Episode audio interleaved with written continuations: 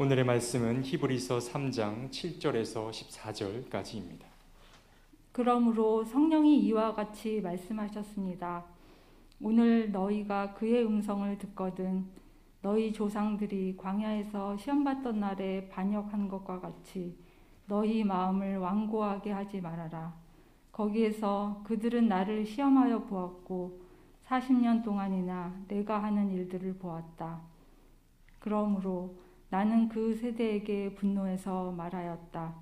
그들은 언제나 마음이 미혹되어서 내 길을 알지 못하였다. 내가 진노하여 맹세한 대로 그들은 결코 내 안식에 들어오지 못할 것이다. 형제 자매 여러분, 여러분 가운데에 믿지 않는 악한 마음을 품고서 살아계신 하나님을 떠나는 사람이 아무도 없도록 여러분은 조심하십시오. 오늘이라고 하는 그날 그날 서로 권면하며 아무도 죄의 유혹에 빠져 완고하게 되지 않도록 하십시오. 우리가 처음 믿을 때 가졌던 확신을 끝까지 가지고 있으면 우리는 그리스도께서 주시는 구원을 함께 누리는 사람이 될 것입니다. 이는 하나님의 말씀입니다. 참 좋으신 우리 주님의 은혜가 예배의 자리에 나온 모든 분들과 함께 하시길 빕니다. 비가 내리고 낙엽이 지고 이제 점점 쓸쓸한 풍경으로 접어 들어가는 때가 되었습니다. 하지만 쓸쓸한 풍경은 또한 미래의 봄을 내다보는 하나의 창조적 절기이기도 합니다. 우리의 마음을 쓸쓸하게 하는 것은 아, 잎이 진 나무만이 아닙니다. 이 땅에 여전히 들려오고 있는 라헬들의 울음소리가 진정되지 않기 때문에 이 땅은 더욱더 쓸쓸하기 이를 데 없습니다. 또한 그런 풍경을 더욱더 안타깝게 만드는 것은 이 땅에 울고 있는 라헬들의 울음을 망각의 강물 속에 떠내려 보내려고 하는 이들의 무정한 마음들 때문이라고 말할 수 있겠습니다. 무정한 마음 이것이 우리 시대의 하나의 징조가 되었는데요. 인간의 영혼이 타락했다고 하는 것 그것은 내 마음이 얼마나 무정한 존재가 되었는가를 보면 알 수 있다는 생각이 듭니다. 디모데후서 3장에 보면은 말세의 징조가 여러 가지가 나타나고 있는데요. 말세가 되면 사람들의 사랑의 대상이 바뀌기 시작합니다. 하나님을 진심으로 사랑해야 하는 것이 인간의 본분임에도 불구하고 말세가 되면 사람들은 자기를 사랑하고 돈을 사랑하고 하나님보다 쾌락을 더 사랑하게 된다고 그렇게 말하고 있습니다. 결국 그런 잘못된 자기의 세상에 대한 사랑 여기에서 나타나는 것이 부정한 마음이고요. 누군가를 공감하지 못하는 것이죠. 여기에서 등장하고 있는 게 난폭함이고요. 서로를 비방하고 험담하는 일들이라고 볼 수 있습니다. 바로 이것이 말세의 징조라고 얘기합니다.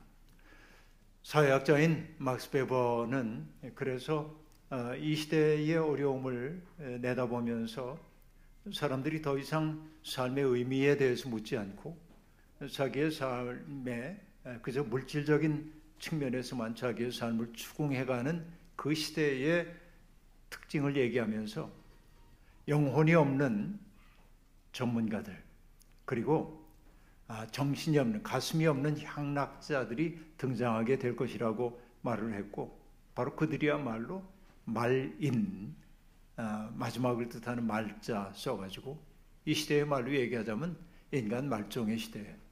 아, 더 적극적으로 얘기하자면 좀비처럼 변한 사람들의 시대. 이렇게 얘기한 바가 있습니다. 저는 언제나 생각해 봅니다. 인간의 목적이 있다고 한다면 그것은 아, 자기를 초월하는 데 있습니다. 동물이라든지 다른 모든 존재들은 자기를 중심에 놓고 사유하도록 되어 있습니다. 그냥 그 본능에 따라 살아가면 됩니다. 그러나 인간은 자기의 본능을 거스릴 수 있는 영적 능력을 가질 때 인간답다고 얘기할 수 있습니다. 바로 이것을 저는 자기 초월의 능력이라고 얘기하곤 합니다. 한스 퀸이라고 하는 신학자가 있는데요. 그분이 크리스트자인, 아, 왜 그리스도인인가? 라고 하는 책을 썼습니다. 본질적 질문이죠.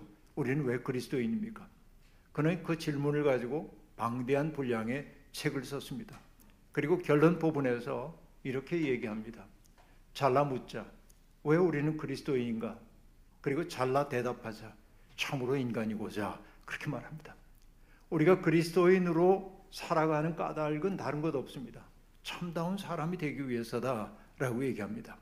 그러면 여러분 사람이 사람답다 혹은 참답다고 얘기할 때 떠오르는 사람들이 있는지요? 기독교 전통은 오랫동안 예수 그리스도를 뭐라고 고백합니까? 참 하나님, 참 인간 그렇게 고백했습니다. 베레 데우스, 베레 호모 라틴어입니다만 많이 알려져 있는 단어이긴 합니다. 예수 그리스도가 신성과 인성을 동시에 가지고 있다는 것을 나타내기 위한 신학적 표현이긴 하지만은 예수 그리스도를 참 인간이라고 말한 그 속에는 우리에 대한 도전이 들어있다는 생각이 듭니다. 인간의 으뜸과는 목적은 뭐냐면 예수적 존재가 되는 데 있어요. 우리의 오메가 포인트, 가장 아름다운 인간의 모습을 보였던 예수 그리스도의 모습으로 나의 모습이 변화되어 가는 것이 우리의 목적이 되어야 한다고 하는 얘기입니다. 예수님은 왜 아름다우십니까? 언제나 하나님의 마음을 가슴에 품었기 때문에 그렇습니다. 언제나 하나님의 뜻이 무엇인지를 여쭈며 살았기 때문에 그렇습니다. 그리고 자신에게 주어져 있는 그 시간을 하나님의 뜻을 수행하는 그 계기로 삼았기 때문에 그렇습니다. 그러다 보니까 예수 그리스도의 삶은 사랑으로 표현될 수밖에 없었고 세상에 가득 차 있는 아픔을 당신의 아픔으로 수용할 수밖에 없었고 그 아픔을 덜어주기 위해 주님은 애쓰셨고 결국은 하나님을 알지 못하는 사람들에게 하나님을 일깨워주기 위해 주님은 십자가에 처형되는 길까지도 마다하지 않으셨습니다. 사랑하기를 포기하면 살 수도 있었지만은 끝까지 사랑했기에 십자가를 질 수밖에 없었고 이 뜨거운 사랑을 경험한 사람들은 예수 그리스도를 참 하나님, 참 인간이라고 고백할 수밖에 없었던 것입니다. 우리도 그 때문에 예수님을 그분은 길이요 진리요 생명이라고 고백합니다. 그런 고백을 하면서 우리는 그 길을 걷고 있는지요. 그분의 생명을 내 속에 구현하고 있는지요. 그리고 그분의 진리를 나의 내면 속에서 혹은 외적 삶을 통하여 드러내고 있는지요. 바로 그것이 참 사람의 길 아니겠습니까? 그러나 안타깝게도 우리는 욕망의 길을 서성거리느라고 때때로 참 사람의 길에서 벗어나곤 합니다. 우리는 욕망주의를 배회하다 보니 내가 길 가는 사람이라는 사실을 잊어버리고 살기도 한다 하는 얘기입니다. 출애굽 공동체의 모습이 바로 우리의 모습입니다.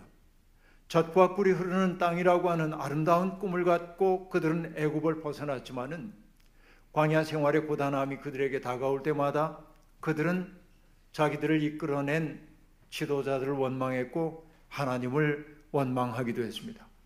오늘의 당면에 있는 그 고통 때문에 그들은 그렇게 처참하게 살았던 자유 없이 살았던 애굽에서의 종살이를 미화하여 기억하고 그것으로 돌아가는 게 낫겠다고까지 이야기를 했습니다.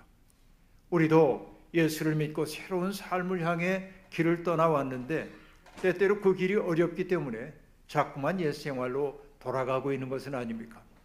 여러분 광야 공동체가 하나님을 시험하곤 했죠. 마실 물이 없을 때 하나님 원망했습니다. 무리바와 마사의 일이 바로 그것입니다. 그들이 바란 광야 가데스 바네아에 이르렀을 때도 똑같은 일이 벌어졌죠. 모세가 열두 지파에 한 명씩 뽑아가지고 정탐꾼을 가나안 땅에 보냈습니다.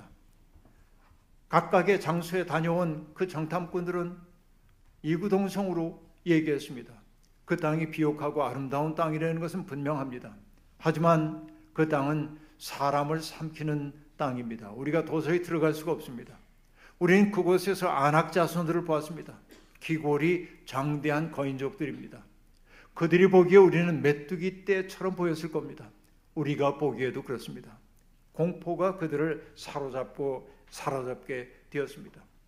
그러니까 여러분 한 사람에게서 발화된 그 공포심이 사람들에게 물결처럼 번져 갔습니다. 염려하는 마음이 중력처럼 그들을 잡아 당기자 원망의 소리가 넘쳐났고 애굽을 그리워하는 소리가 넘쳐났고 애굽으로 돌아가자고 하는 구체적 운동까지 벌어지게 되었습니다. 현실은 그들의 판단이 옳은지도 모르겠습니다. 그러나 그들이 까맣게 잊고 있는 것도 있었습니다. 하나님이라는 존재 말입니다. 우리도 살다 보면 역사를 바라보면 암담하고 희망이 없어 보이기도 합니다. 내 눈으로 보기에도 그러합니다.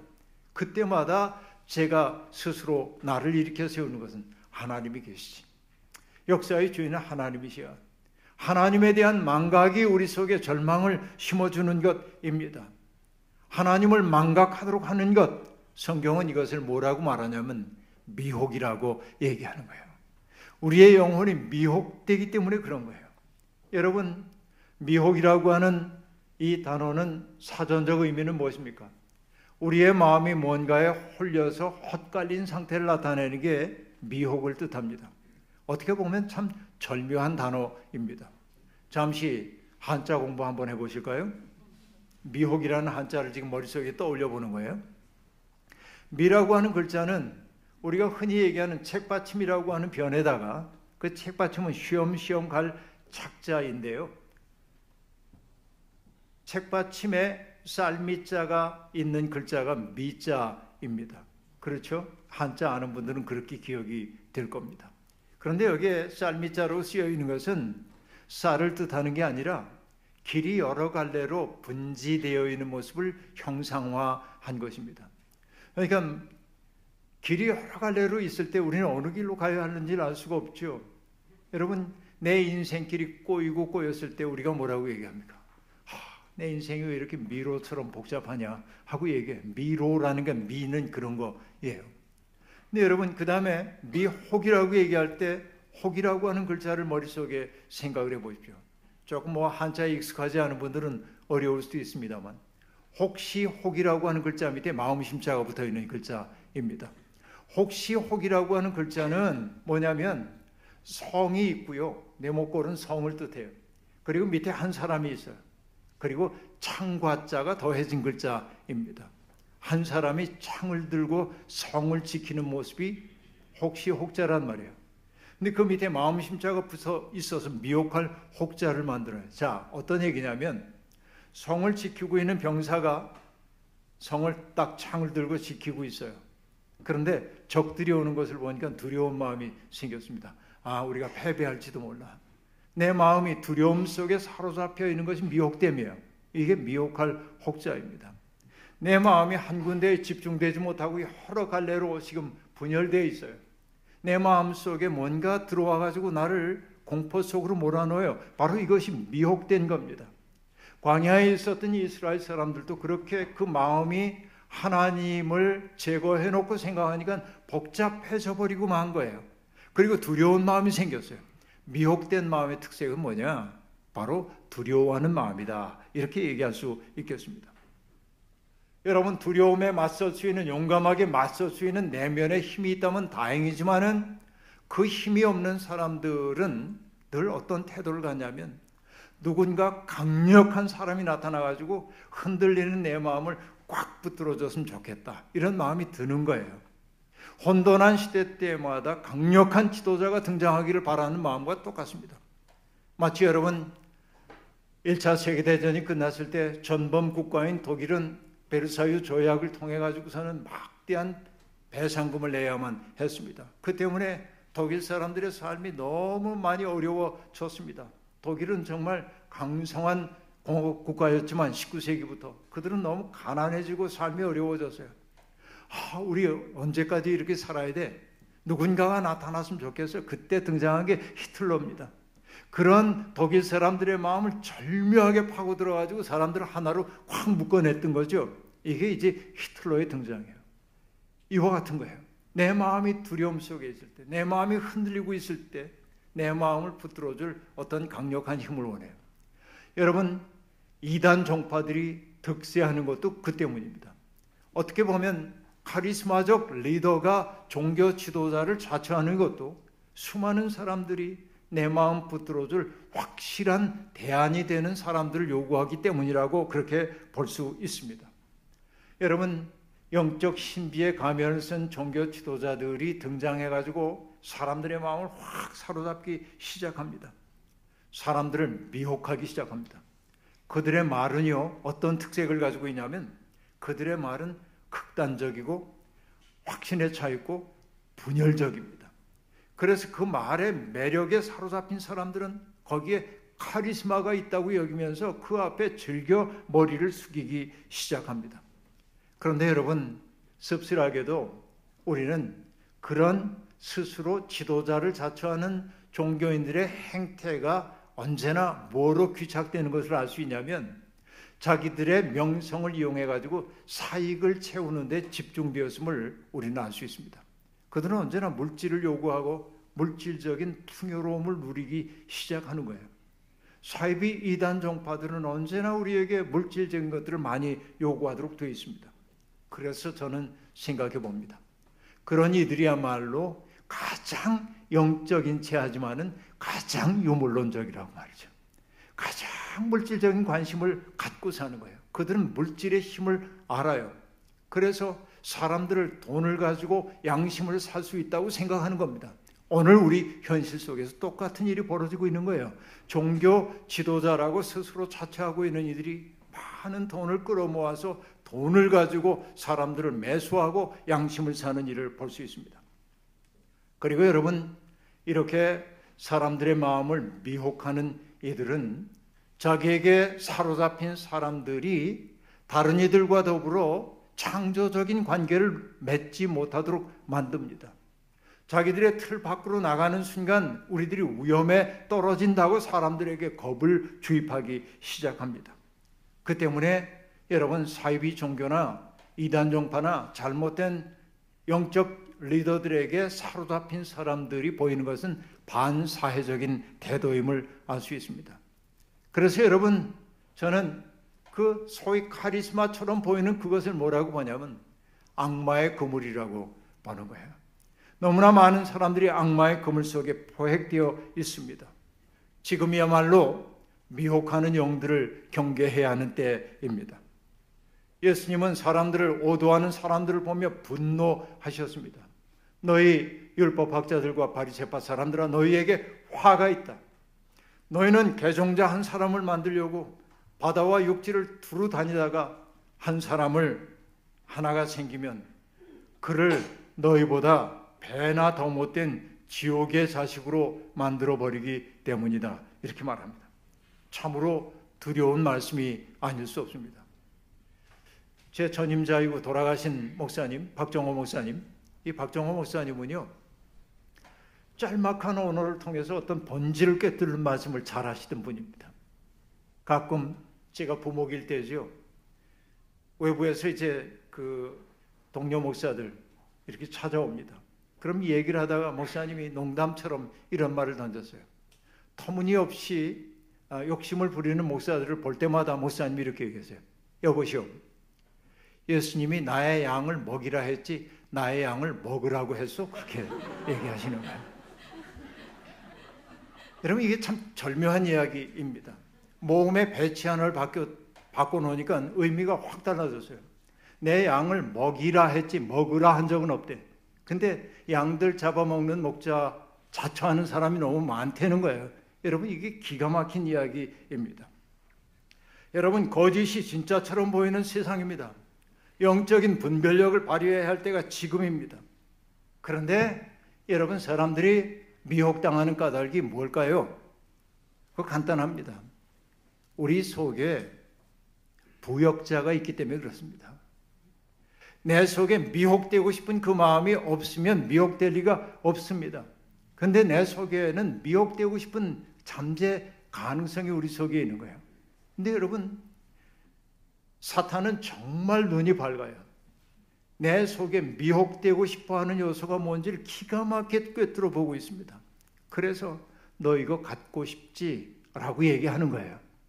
이걸 네가 누릴 수 있는 길이 있어? 라고 얘기해요.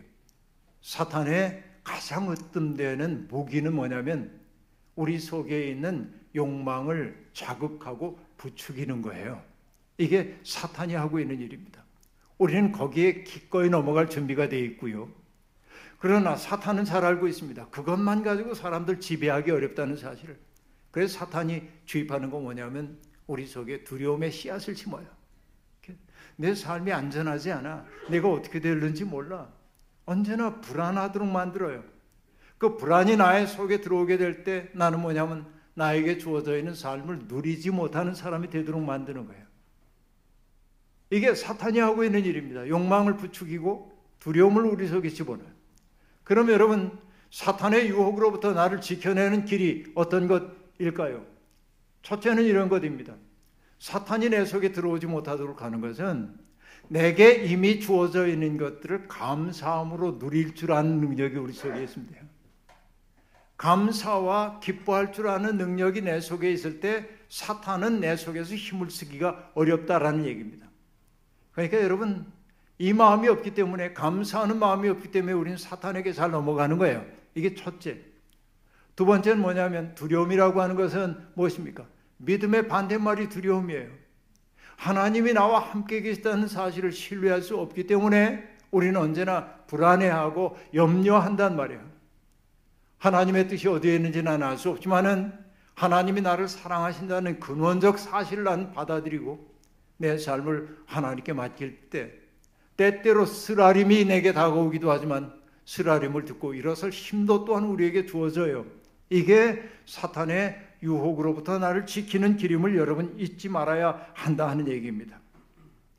그러나 여러분, 우리는 이 세상 사는 동안에 소유나 이해 관계를 통해서 세상을 바라보는 일에 이미 익숙해져 버리고 말았습니다.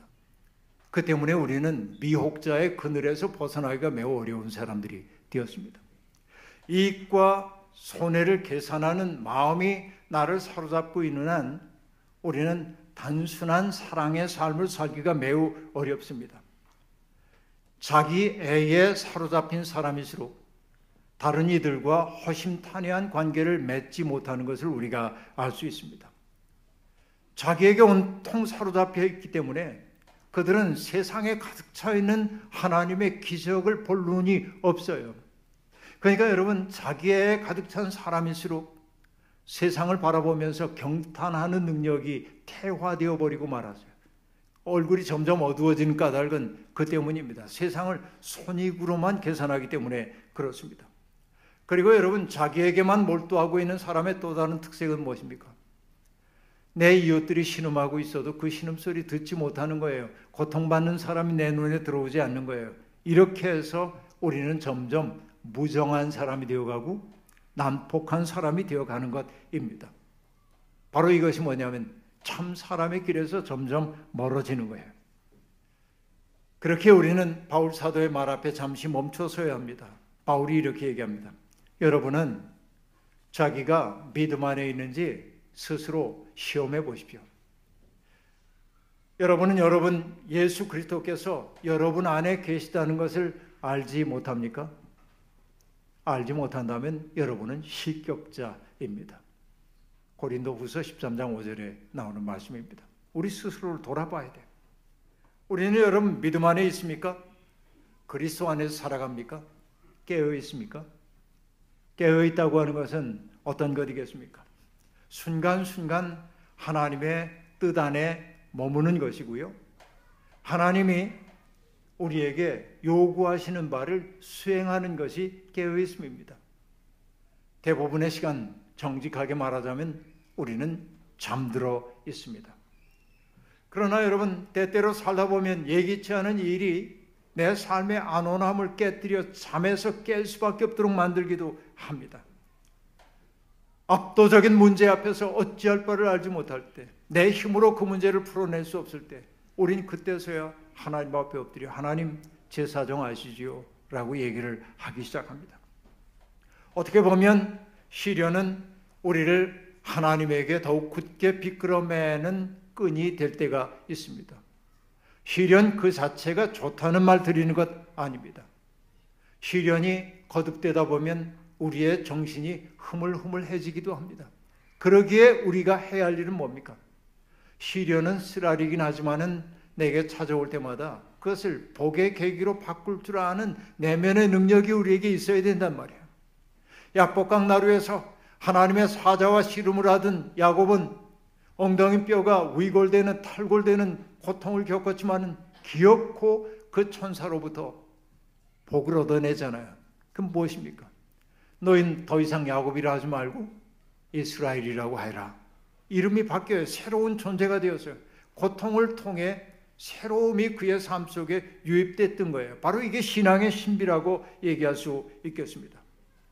그러나 여러분, 때때로 이런 경험을 한 번 하고 나면 내가 든든해진 것처럼 느끼지만은 그러나 인간의 유격의 버릇 때문에 한 번 내가 그렇게 깨달았다고 내가 새로워지지는 않습니다. 넘어지고 일어서기를 반복하는 거예요. 하나님을 기뻐하는 마음이 우리 속에 있지만은 유격의 버릇이 들어있기 때문에 우리는 또다시 나락으로 떨어지곤 합니다. 성 아우구스티누스의 고백이 기가 막힌 고백 아닙니까? 새로운 삶을 이제 살겠다고 작정을 했을 때 옛 삶이 그에게 이렇게 속삭였다는 거예요. 내가 사귀어오던 옛날의 헛된 일, 어리석은 일들이 내 육체의 옷자락을 붙들고 속원되는 것이었습니다. 우리를 버리고 갈 텐가? 또 이제부터 그대와 있기는 영원히 그만, 그만이란 말인가? 이제부터 이것도 저것도 영영 그대에겐 당치 않단 말인가? 옛 삶이 옷자락을 붙들고 우리 옛날에 즐거웠잖아. 그렇게 얘기해요. 그 어거스틴은 그때마다 넘어졌어요. 그래서 그가 얘기합니다. 하나님 앞에 이렇게 기도했다는 거예요. 하나님, 나를 정결하게 하소서. 그러나 마음 깊은 곳에는 뭐라고 외치고 있냐면, 그러나 지금은 그리 마소서. 옛삶에도 달콤함은 있답니다. 여러분, 이거 어거스틴만의 말입니까? 이거 우리들이 그러고 있는 거 아니에요? 나를 정결하게 하소서. 그러나 지금은 그리 마소서. 내가 누리고 사는 것도 제법 재미있답니다. 그렇게 말하는 것이죠. 여러분, 이게 우리들입니다. 우리는 기도할 때마다 하나님 저를 받으소서 당신의 도구로 써주십시오 라고 고백하지만은 하나님이 그 기도 기특하게 들으시고 아 그래 그러고 하나님이 청구서를 보낼 때마다 우린 거기에 응답할 수 없는 수만 가지의 핑계를 대고 그렇죠? 그 청구에 응답하지 않죠. 이게 우리들의 삶인 거죠. 시간도 물질도 아깝죠. 드리겠다고 말해놓고 정작 달라고 그러니까 드릴 생각 없어지죠. 여러분 이런 일들이 반복되다 보면 부끄러움조차 없어지는 거예요. 바로 이게 굳어짐이라고 말할 수 있겠습니다. 바로 이것이 참 사람의 길로부터 우리들이 점점 멀어지게 만드는 거예요. 하나님은 우리가 그런 존재임을 너무나 잘 아시기 때문에 우리에게 뭘 선물로 주셨냐면 교회를 선물로 주셨어요. 함께 믿는 사람들을 주셨다라고 하는 얘기입니다. 공동체란 서로가 서로에게 선물이 되는 사람들의 모임을 뜻하거든요. 이게 공동체거든요.